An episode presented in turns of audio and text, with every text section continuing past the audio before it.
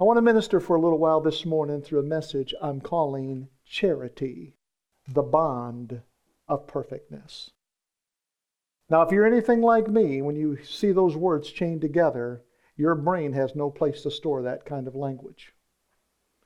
Charity, the bond of perfectness. What in the world does that mean? Charity is the word the Apostle Paul chose to substitute for love occasionally as he would write the Bible. Charity means love. The word charity means benevolent goodwill, or it literally means the love of humanity. That's why we're charitable to humanity because we love, we care. So now it begins to make a little more sense when we say love, the bond of perfectness. When I think of the word bond, there are several things that come to my mind. I think of the bond of holy matrimony. I think of the bond of brotherhood. I think of the bond that takes place at breastfeeding. I think of the bond of peace. And when you think about what is the common denominator between all these bonds, and the common denominator is that they unite. Brother to brother, in brotherhood is united. Mother to child is united through bonding, through breastfeeding. Peace, nations are bonded together. And so the common denominator is that they unite, they bring people together. So when I say charity, the bond of perfectness, what I'm saying is love is the uniting principle of perfectness. And of course, when we use the word perfectness, what I'm literally saying is it means completeness, it means perfection. That one's a little easier to understand. So that title translates as love, the unifying force, if you will, the unity that brings us into completeness, brings us into perfection. It's a state of being, is what it refers to, of completeness and perfection. In fact, I find it interesting because when I looked it up, the word bond in the Greek is defined as a ligament. Therefore, love is the ligament which attaches various members of the body, not only to Christ, not only to God, but it is what attaches us to one another. Without love, there would be no attachment. Would you agree with that? We would not be attached to each other without love. And what I want you to see through the message today is this the bonding agent of our union with Jesus is not our love for Him, it's His love for us. And when we discover just how complete we are, when we discover just how perfect we really are in Him, then we can begin to discard all the adhesives, all the adhesives that we think tie us to Him. They show up in the form of performance, they show up in the form of self righteousness. There's no need for the adhesives. Believe me, His bond is a perfect bond. We are not held together by our own efforts or our own obedience. It is in Christ, the Bible says, that all things consist. We are held together by His obedience, obedience unto death, obedience even unto a cross. And through the message, I also want to challenge us to clothe ourselves with love and kindness for one another. We have to be intentional about that. It doesn't always come as a natural response. We have to think about that. We have to meditate on it. And the more we meditate upon His love for us, the more we meditate upon how complete and how perfect and how loved we are by Him, the more it just oozes out of us, the more it just seeps out of us, the more we don't even have to think about it. It just becomes a natural response to situations as they come before us. The scriptures tell us, let the word of Christ dwell in us richly in all wisdom, teaching and admonishing one another. And how does it say? In psalms and hymns and spiritual songs. And then it says, and with grace, with grace in our hearts to the Lord. Amen? The word perfect is typically used as an adjective or a verb. We use perfect all the time.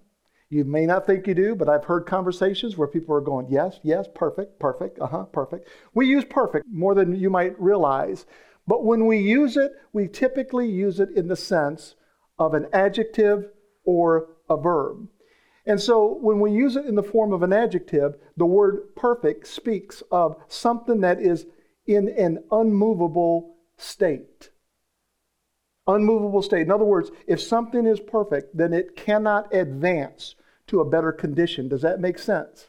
See, if I give you something and I say, this is perfect, and you do anything to improve what I've given you, then it was not perfect to begin with.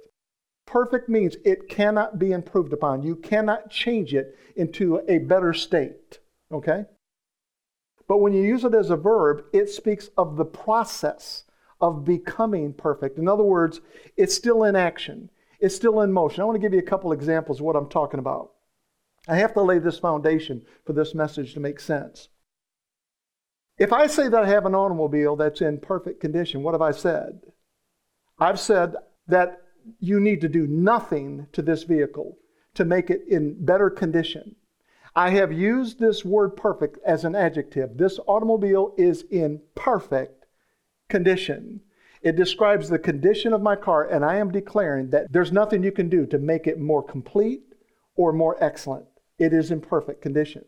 On the other hand, if I say that I am restoring this vehicle to perfect condition, see, I've used the same word, but now perfect becomes a verb because it is still in progress. It is not a finished work yet. It is still a work in motion, if you will. It is not finished. In Psalm chapter 23 and verse 3, David said these words. He said, He restoreth my soul. He leadeth me in the paths of righteousness for his name's sake. Isn't that beautiful? When David said, He restoreth my soul, that word restoreth literally means to turn back. And when you think, He turns back my soul, well, yes, He turns it back. What does He turn it back to? He turns it back to a state of innocence. He restoreth my soul. He leadeth me in the paths of righteousness for his name's sake. Sometimes we get so trapped in religion that we think we're innocent one moment and we feel guilty the next. No, friends, you are always in a state of innocence with Papa. You never drift out of innocence with him. Why? He's turned back our soul. He's turned it back to a state of innocence.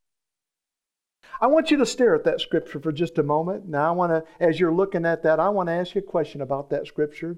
Which one of those 16 words in that scripture right now do you think is the most meaningful word?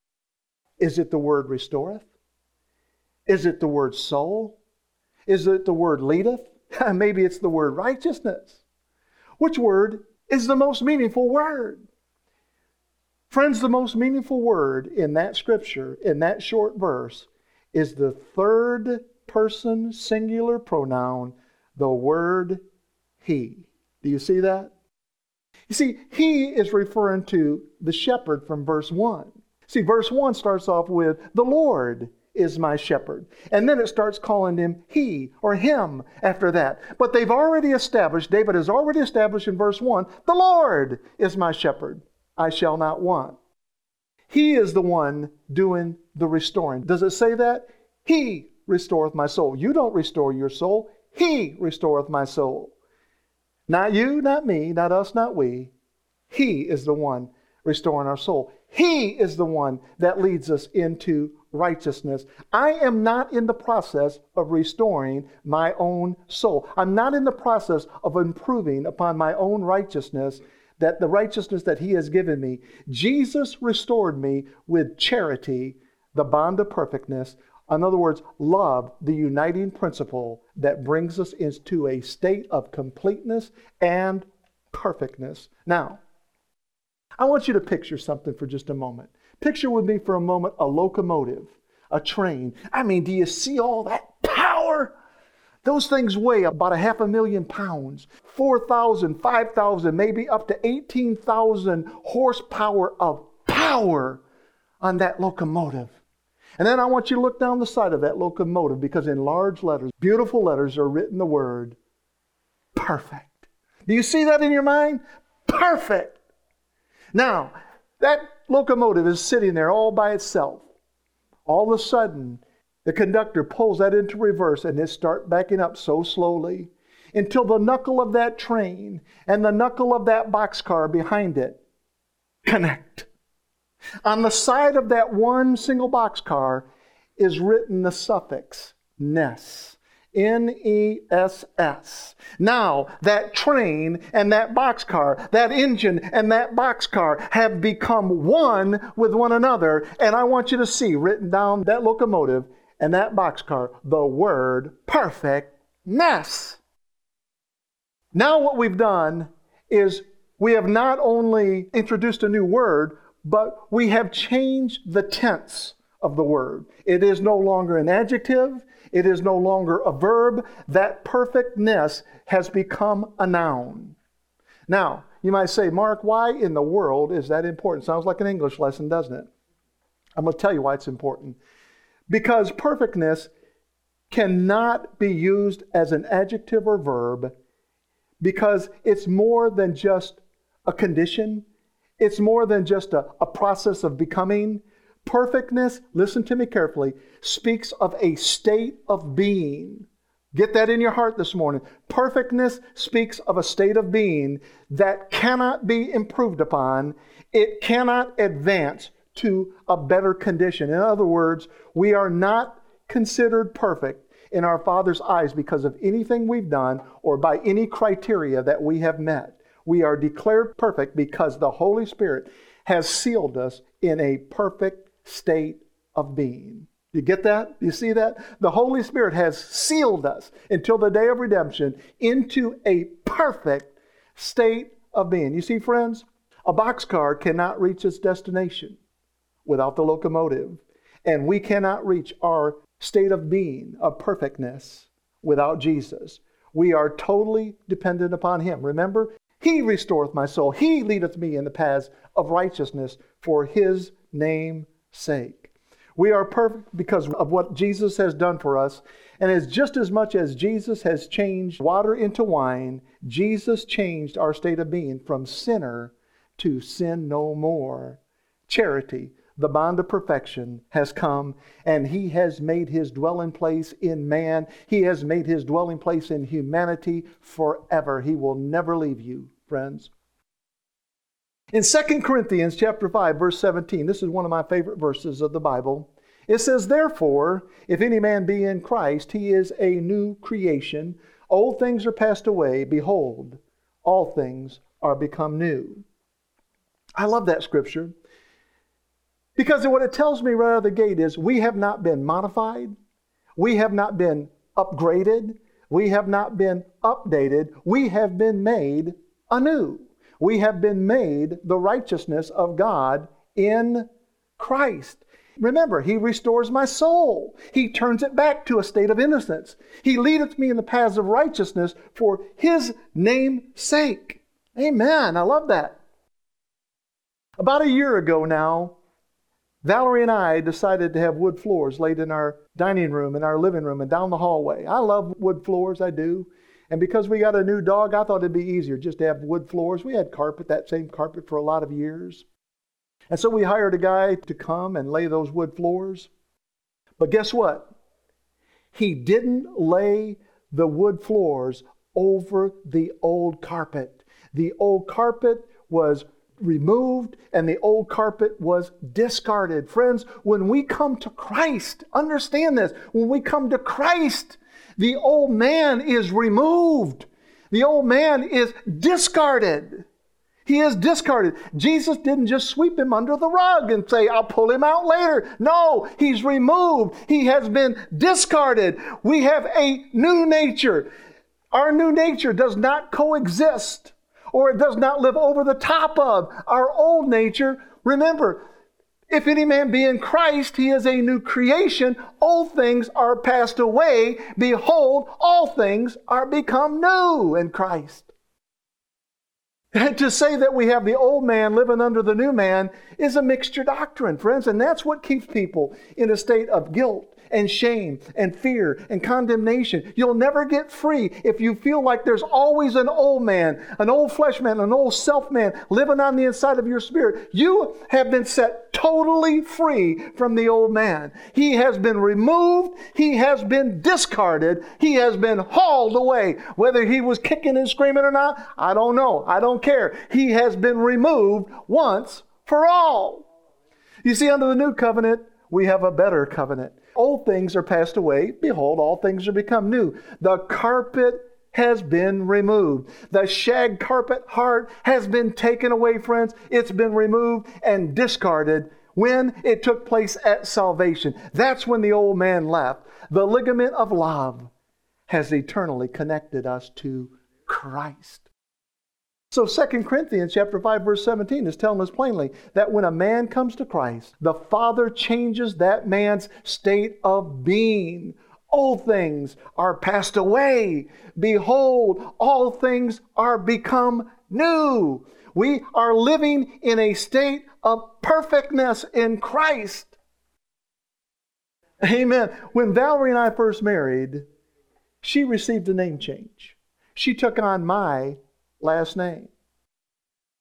Now, she may have had more that belonged to her at the time than I did. I was pretty poor at the time.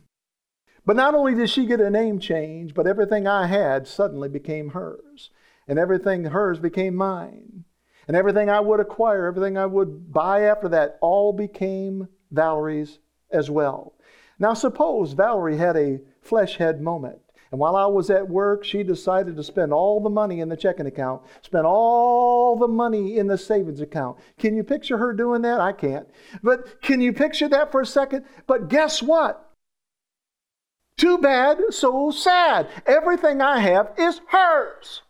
And if I took that before a judge and I said, Judge, while I was working, Valerie spent all of our money he would just laugh at me probably because he would say, Hey, what's yours is hers. You share the account. That's a domestic situation you got there. I can't solve that. It works the same in the spiritual realm, friends. Everything Jesus is, hear me on this now. Everything Jesus is and everything Jesus possesses is ours. That's a hard thing for people to understand. Everything He is, is ours. Everything He possesses, we have access to. Why? Because we are one with Christ. We are one with Christ. We've had a name change. He has slipped the ring of oneness over our hearts, friends, and He calls us His bride. I love that. Therefore, his holiness is my holiness.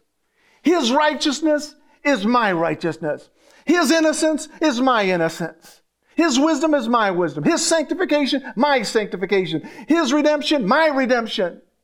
His purity, my purity. His loveliness, my loveliness. Do you get that picture? Do you see that? Everything He is, everything He has is yours. It's mine. It's ours. He gave it all to us. Guess what? His Father is my Father. It's not more His Father than it is my Father. But I love this His perfectness. That is His state of being now.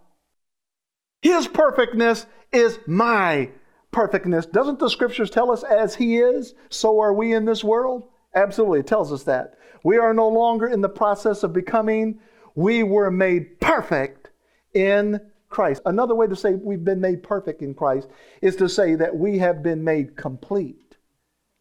Hear me on that. Underscore that in your heart this morning. We have been made complete in Christ. What's the point of a message like this? Get condemnation off of you. Get guilt off you. These are weights. Can you imagine trying to run a race holding a 100 pound barbell set? And you can't even hardly walk with that much weight. Guilt is a weight. Shame is a weight. Condemnation a weight. Fear is a weight. And we try to walk through this life. We try to course our way through this life with all these weights on us. So when we understand that the message, the gospel of grace, is that it is a finished work. What is Jesus is ours. Who Jesus is, is who we are. Now we can live life. We can see good days. We can live life so freely. Like I said, another way to say perfect is to say that we are complete in Christ. I want you to see this from Webster's 1828 dictionary. Look at that word perfectness. The first thing it says is completeness. Now, friends, I just reached back and grabbed a dictionary that's almost 200 years old. And the first word that he describes perfectness with is completeness. We are complete in Christ. Completeness, he says, consummate, which just literally means we're, we're flawless in him. Excellence or perfection the highest degree of goodness or holiness of which man is capable of in this life. So let me ask you the obvious question How do we achieve such perfection? I hope you caught the irony of my question because the question itself is flawed. I heard you, Bob. We don't achieve, we receive. That's how we get his perfection working on the inside. We receive perfection how do we receive perfection, you ask? I want this perfection. You've already got it. As much as when we add the suffix ness to perfect and it becomes perfectness, when Christ is added to us, we become like him. We become different. We are changed in a moment. When Christ is bonded to man, man is forever changed. Christ's love for us, hear me on this Christ's love for us becomes the bonding agent, the ligament, the covenant, if you will, that maintains our state of perfectness. That's what maintains our state of perfectness is when we come to Christ, his absolute love for us maintains our state of perfectness. We cannot improve upon it, we cannot advance to a better condition in Christ. And as much as that noun perfectness can never become an adjective again, it can never become a verb again. Likewise with us, once we come to Christ, we can never become a sinner again. That is good news. Amen?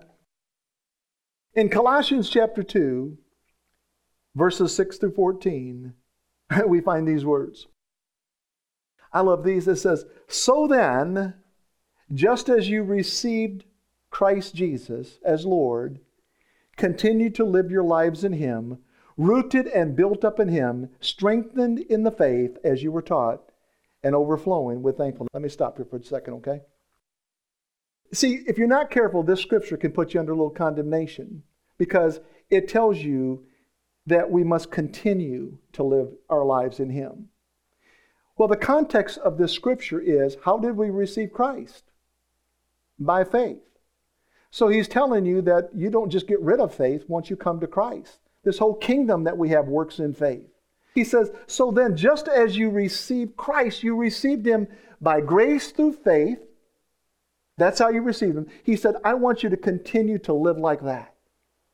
See, we get so religious once we get saved. The church puts us to work and we got to go to work and we got to please daddy. We got to keep performing. No, he says, look, I want to take you back just exactly the way you received him. You heard the message of the gospel. I saved you by my grace. You responded by faith. He said, I want you to continue to live that way.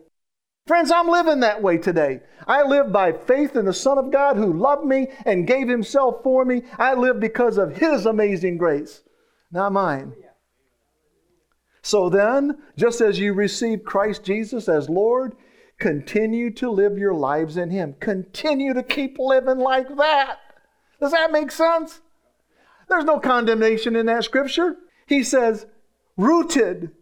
Get some roots, grow roots deep into this message, this gospel. Sometimes I think people run too quickly and they don't grow a root system in this thing. He says, rooted and built up in Him, strengthened, there it is, in the faith, the same faith that saved you, friends. Strengthened in the faith as you were taught and overflowing with thankfulness. And then He says these words He says, See to it that no one takes you captive through hollow and deceptive philosophy. Now, the Apostle Paul wrote those words. He wrote those words and he said, Listen, I'm going to tell you about MRSA before MRSA was even around. He says it's a superbug. It's a superbug. It's antibiotic resistant. It's a bacteria that's a nasty bacteria. He said, I've got a different name for it. I call it hollow and deceptive philosophy. He said, Stay away from that. You don't need that. You need Christ. You need His grace. You need His love. You need to understand that you are perfect in Him. Stay away from that philosophy. Stay away from those things. He says, because those things depend on human tradition and the elemental spiritual forces of this world rather than on Christ. He, they won't do you any good. He said, stay away from those things. And sometimes I think well meaning ministers minister words sometime and it puts us under condemnation. Jesus is never about putting us under condemnation, friends.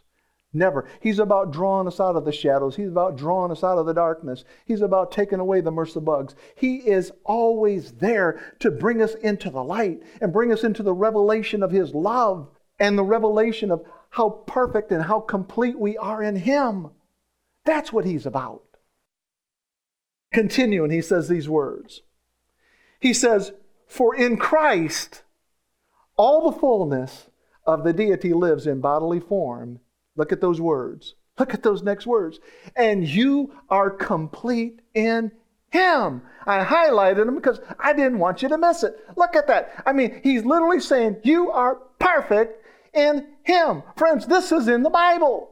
I don't care what version you read, you can go to all of them. It may use a different adjective for that, but it will tell you the same thing. You are perfect in Christ.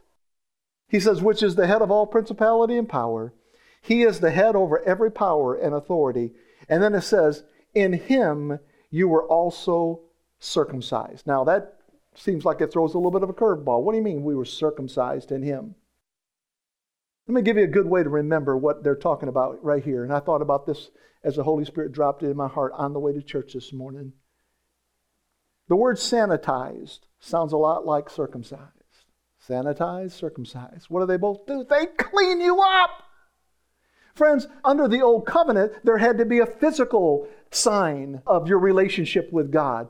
The circumcision stated that this man belongs to God. He has been made clean. Under the new covenant, our hearts are circumcised. But it literally means we have been made clean. We are pure. We are innocent. He says, in him you were also circumcised. I love this with a circumcision not performed by human hands. You know what I love about that? Because if it wasn't performed by human hands, that means human hands can't undo it. It's an eternal circumcision. Our hearts have been circumcised in Christ. Continuing, he says, Your whole self, ruled by the flesh, look at those words, was put off. Remember what I said? Discarded, removed, hauled away. Your whole self, ruled by the flesh, was put off. When you were circumcised by Christ, the shaggy old man was removed and discarded, friends. Having been buried with him in baptism, in which you were also raised with him through your faith in the working of God, who raised him from the dead, when you were dead in your sins and in the uncircumcision of your flesh, God made you alive with Christ. Makes my heart so happy. Makes my heart so joyful. Now look at these next words. this is probably one of my favorite scriptures too. He, He forgave us all our sins, having canceled the charge of our legal indebtedness which stood against us and condemned us. He has taken it away, nailing it to the cross.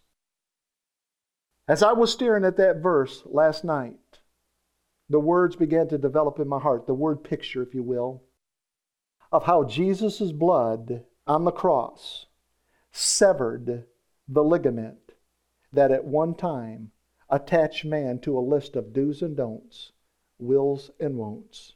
And then Jesus' precious blood reattached man through the ligament of charity, the bond of perfectness, through love, the unity of the Spirit, the principle, the uniting principle of perfection. he forgave us all our sins, having canceled the charge of our legal indebtedness, which stood against us and condemned us. He has taken it away, nailing it to the cross. Friends, look, all your old carpet was nailed to the cross. Your shaggy old man was nailed to the cross. He didn't lay anything over you, He put everything in you. Under the old covenant, it was always on you. Under the new covenant, it's always in you, friends. Let me ask this question to you What was Jesus' motivation to be publicly humiliated? What was his motivation to willingly go to the cross? I want you to think about that for just a moment. I'll tell you what it was. The law required perfection, and no man could keep the law, and Jesus knew that. God knew that. And so Jesus said, Daddy, I'll go. I'll go because if we leave them under the law, they'll never be right with us, Daddy. I will go. His motivation was love love for humanity, love for his Father. Jesus was nailed to the cross so that he could restore our souls and so that he could lead us in the paths of righteousness for his name's sake. He was nailed to the cross to forgive us of all of our sins and to cleanse us of all unrighteousness once for all. Jesus was nailed to the cross to take away man's anemic and pitiful and feeble attempts to justify himself. In Jesus' crucifixion, he nailed our sin stained souls and our tear soaked carpet of condemnation to the cross. He has taken our sins away. The Bible says he remembers them no more. Friends, Jesus was willingly nailed to the cross so that we could receive by grace through faith the bond of perfectness. It's called charity, it's called His love. I'm talking about, listen, the state of being. I'm talking about who we are now. I'm talking about what He's made us to be. He was nailed to the cross so that we could receive charity, the bond of perfectness, so that we would never find ourselves in a situation again where what we have could ever be altered again. It could ever be changed. It could ever be reversed. I want you to pause and think about what I just said. It can never be reversed. It can never be changed. It can never be altered. I was talking over the phone last week. That's what I do. I spend my living talking on the phone. I call all over the United States. And I was calling the state of Utah, and a receptionist answered the phone. And right out of the gate, I knew that her accent didn't match the state I was calling. And I said to her, I said, ma'am, I said, uh, are you from the South originally? And it puzzled her for a second. She said, Well, yes. She said, I'm originally from Memphis, Tennessee. I said, Did you recently move to Utah? She said, Lord, no. She said, I moved here when I was in my 20s. I haven't lived there in decades. What's my point? My point is, she may have physically left Tennessee, but Tennessee didn't leave her. I want to talk to the person that will be listening under the sound of my voice somewhere to this message, who feels like somewhere along the journey that they left God. Friend, you may have wandered into another state, or you may have wandered into a desperate state of affairs, perhaps.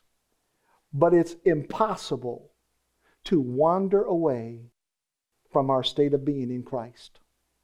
Impossible. Remember, charity, that's His love for us, is the bond of perfectness. It's what holds us to Christ. And it does not depend on human tradition or the elemental spiritual forces of this world. It does not depend on our adjectives. It does not depend on our verbs. You'll be happy to know that Papa doesn't grade us on a flesh head curve. we would all be lost if that was the case. We are held together by Christ's love. We are held together by Christ's holiness, Christ's righteousness, His innocence, His purity. We're held together by Christ's Father. We're held together by Christ's perfectness. His holiness is our holiness. His righteousness is our righteousness. His innocence is our innocence. His daddy is our daddy. But, friends, His perfectness, Christ is perfect. His perfectness is our perfectness. Get that in your heart this morning. You cannot get any more perfect. We are one with Christ. You can't get any better. I'm passionate about this. Why? Because I see people bleeding all over the place. I see their hearts, what they go through. I minister to people like this all the time. And trying to get them to understand that you are perfect in Christ is a hard thing because they've not been taught this message. And if you care about people, if you are charitable in any way, you would care how they feel and you want to help them. But you're trying to undo this ball of yarn that's in their brain. Your brain kind of looks like a ball of yarn. You're trying to undo all this stuff that's been programmed on the inside of it. It's a hard thing.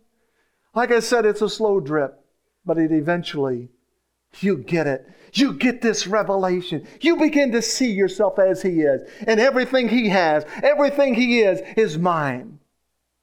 That gives me an energy, friends, I can't locate on the inside of me, but I'm telling you, it energizes my soul. It energizes my spirit to know I am one with Christ. I hope I sound like a broken record. I do. I am one. You are one with Christ. I want you to see the next verse. 2 Corinthians chapter 5 and verse 21. For he hath made him, who's him? That's Christ. For he hath made him to be sin for us, who knew no sin, that we might be made the righteousness of God in him. You love that verse? I love that verse. For he, that's daddy, hath made him, that's Christ, to be sin for us. Jesus didn't sin, he made him sin for us. He hath made him to be sin for us, who knew no sin. There you go, he's perfect. He knew no sin that we might be made the righteousness of God in him. Who's him? Told you earlier, it's Christ. And so the man that knew no sin, now we live on the inside of him. Now we have his spirit living on the inside of us. We are one with Christ. That means his perfectness is my perfectness. His holiness is my holiness. His eternal life is my eternal life. Friends, celebrate that wonderful truth. If I ask someone to explain the word charity, the way it would typically get explained is given to the poor, given to the needy. But have you ever stopped to consider what the kindling is that ignites the passion inside of us and gives us a desire to even give? Have you ever stopped to think about that? Well, hopefully it's love because I'm telling you what, love is the only thing that matters. Nothing else matters. Nothing matters. I believe that all the giving should be motivated by love. God giving us Jesus was motivated by love, friends. It wasn't motivated by pity. I want you to think about that for a second.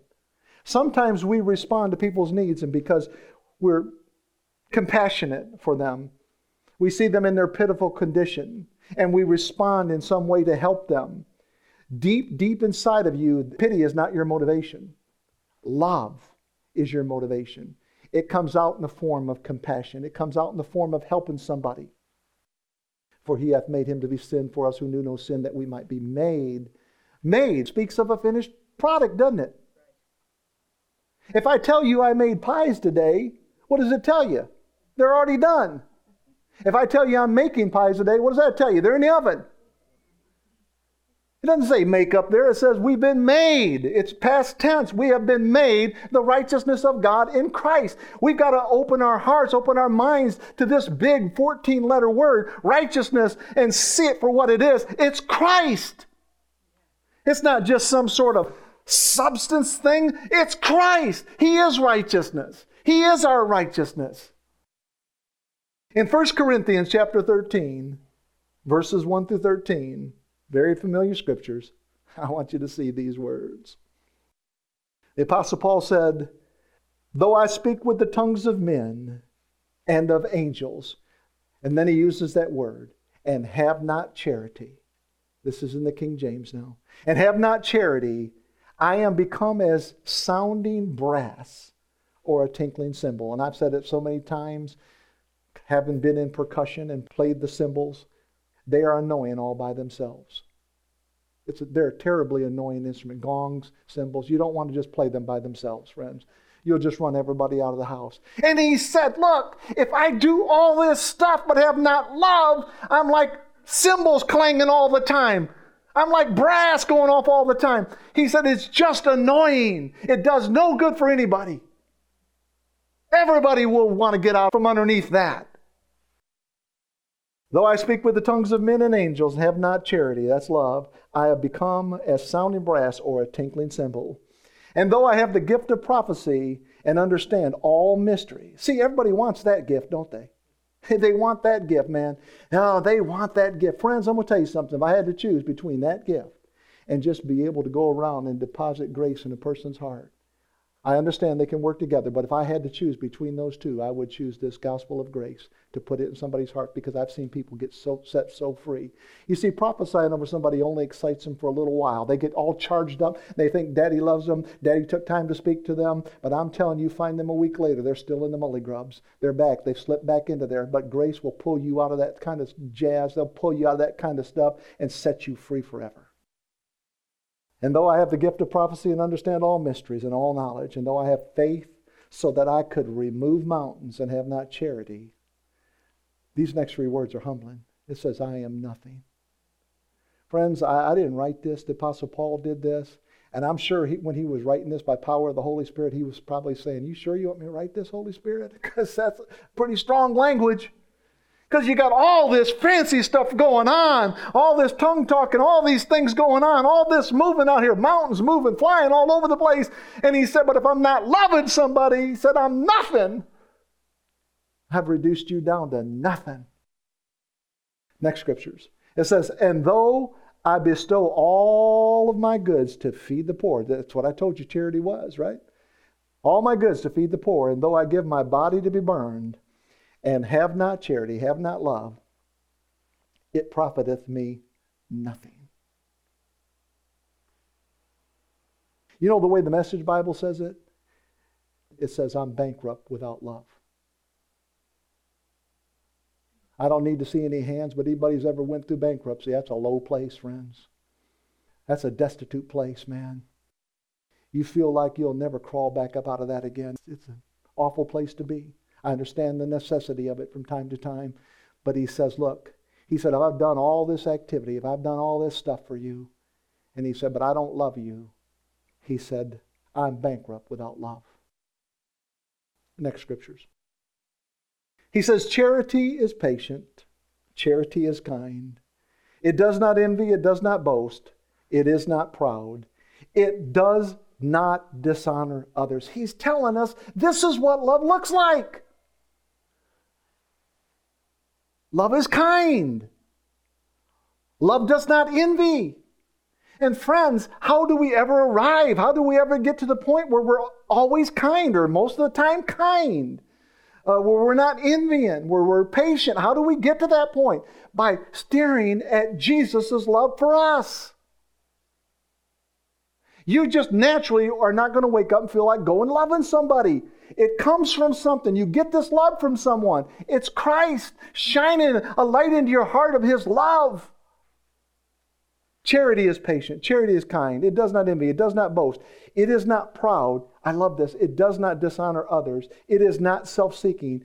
It is not easily angered. And I think the scripture that really sticks out to me is the part where it says, it keeps no record of wrongs. I love that because God does not have a ledger in heaven of all your wrongs. That someday he's going to say, you know what? Let's talk to Fred first. Let's see. What's your last name again? No, he knows you intimately. And if the Apostle Paul said love keeps no record of wrong, another way to say love is to say God or Jesus or grace. All of those are fitting right there. Every time you see that word charity, every time you see that word love, you can substitute it with God. You can substitute it with Jesus. You can substitute it with grace. Keeps no record of wrong because he's not in that business. He's in the business to build up, not tear down. Remember, the old shag carpet was hauled away. It keeps no record of wrongs. Charity does not delight in evil, but rejoices with the truth. Friends, I want to tell you something. Learn to celebrate somebody else's victory, would you? Learn to celebrate with people when they're victorious. There's something awesome about that. I was listening to Paul White in his message this morning on the way here, and he said something I've been doing for years. And I thought, wow, man, I was doing that not even knowing I was supposed to do that. And he was saying, you know, when you go to the restaurant after church, he said, be good to your waitresses and your waiters. Build them up. Get their name. Compliment them. I've been doing that for pretty much all my Christian life. Why? Because I'm not trying to earn anything. I'm just saying what Papa puts in my heart to say. He said, You'll get your drinks a whole lot quicker, too. That's true. We get the best of service everywhere we go. Charity does not delight in evil, but rejoices with the truth. I love this. It always protects. Man, I'm telling you, your Father is protecting you. Father is protecting you. God always protects. It is referring to charity, it's referring to love. Stay in context. God can be substituted for love, Jesus can be substituted. They always protect. Love always protects, always trusts, always hopes, always perseveres. Now look at the next one. Charity never fails. How many of you heard that before? Love never fails. Come on. Charity never fails. And as I was staring at that last night, the Holy Spirit took me back to Psalm 23 again. I don't have a PowerPoint slide for it, but He took me back to Psalm 23 again when I was looking at charity never fails. You see, the man in Psalm 23, the shepherd, it talks about a shepherd. That shepherd is Christ. They couldn't see him then, but we can look back and see that shepherd's Christ. David said these words He said, The Lord is my shepherd. And then he says, I shall not want. And I've made a big deal about this word over the years. That word want in the Hebrew is chaser. You look it up when you get home, it means to fail. So, what David was saying, the Lord is my shepherd, I shall not fail. David was saying, Look, I'm not trusting in the power of my slingshot, and I'm not trusting in the beauty of my harp. I'm trusting in the Lord. And because my trust is in the Lord, I shall not fail. Charity never fails.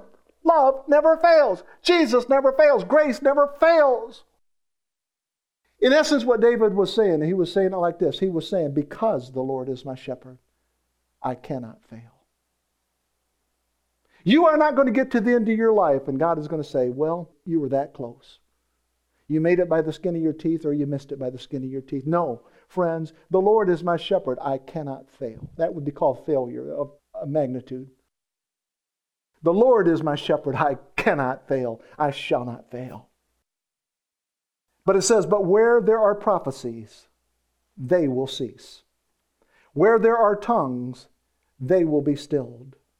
Where there is knowledge, it will pass away.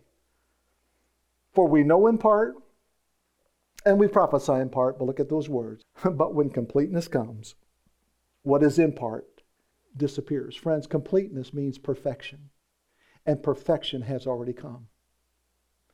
He has already been here, and when he left, he didn't take his perfection with him. He left us the Holy Spirit. The Holy Spirit is of the Godhead as well, and all that perfectness in deity form lives on the inside of you and me. We have been made perfect in Christ. He goes on to say these words when I was a child, I spake as a child. I thought as a child and I reasoned as a child, but when I became a man, I put away childish things. That's basically what he's saying.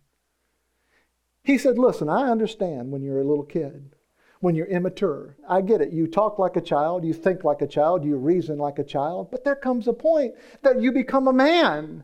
And when you become a man, you put away childish things. It's childish to think that we're still under the law. You have not read your Bibles. You've not studied your Bible because the old covenant was made obsolete. Just read Hebrews chapter 8 and verse 13. It was made obsolete, it is no longer in force. He said, But when I became a man, I put away childish things. Or he was saying, I put away childish thinking. And then I can look back, and I can look back myself right now and I go, Man, I can't believe I believed like that at one time. But you know what? The Father will honor us where we're at. It's a journey that we're on. I'll probably look back in five years from now and go, I can't believe I believed like I did five years ago. because we're in this progressive state. But that doesn't change the fact that we're already perfect in our spirit, man. We are 100% fully and completely perfect in our hearts and in our spirit. He said, For now we see only a reflection as in a mirror, then we shall see face to face. Now I know in part, then I shall know fully, even as I am fully known. And look at these words. And now these three remain faith, hope, and charity. And the greatest of these is charity. Man, wait a minute now, Mark. Faith has got to be the greatest one. No, it's not. Hope has got to be the greatest one. No, it's not. Charity is the greatest one. Love is the greatest force on this earth, friends. Friends, we can learn a lesson from faith, hope, and charity because faith always trusts, hope always expects, but love always expresses. And in the wee hours this morning, I heard the Holy Spirit say these words to me as I was looking at that scripture. He said to me, Faith and hope can work in total silence, but love always makes a noise because it's always expressing, it's always moving, it's always doing something. Our faith is not what holds our relationship intact with Christ. Faith is merely the substance that Daddy chose to bring us into relationship through grace. His unfailing love is the source of our completeness. It's His charity, the bond of perfectness. My final scriptures Colossians chapter 3, verses 9 through 14. The Apostle Paul says, Do not lie to one another, for you have stripped off the old nature. I told you that earlier. We don't have two natures, friend. You have stripped off the old nature. If anything that keeps acting up, then it's just flesh, like my wife has been talking about the last few messages. It's just flesh acting up, but it's not a nature. It's because our minds were conditioned a certain way and it just responds a certain way, but that can be changed, that can be retrained as you see the loveliness of Christ, as you see his perfectness working in you, as you see all of his attributes belonging to you as well. That can all be changed. Do not lie to one another, for you have stripped off the old nature with its practices and have put on the new self, which is being renewed in knowledge in the image of its creator. Here there is no Gentile or Jew, circumcised or uncircumcised, barbarian, Scythian, slave or free but Christ is all and is in all. Therefore, as God's chosen people, holy and dearly loved, clothe yourselves not with righteousness, you're already clothed with righteousness. Not with holiness, you're clothed with holiness. But he says, I want you to clothe yourself with the things that people are going to see me in compassion kindness, humility, gentleness, and patience. That's where we see Christ show up in people. When we see loving compassion, when we see kindness when we should be rude, we have opportunity to be rude, but yet we respond in kindness. When we see gentleness and humility and patience. And then he says, bear with each other and forgive one another if any of you has a grievance against someone. Forgive as the Lord forgave you. Then look at verse 14. And above all these things, put on charity, which is the bond of perfectness. The scripture that you're staring at right now, friends, was the inspiration for this entire message. Without love, there would be no unity. Without love, there would be no grace. Without love, there would be no compassion.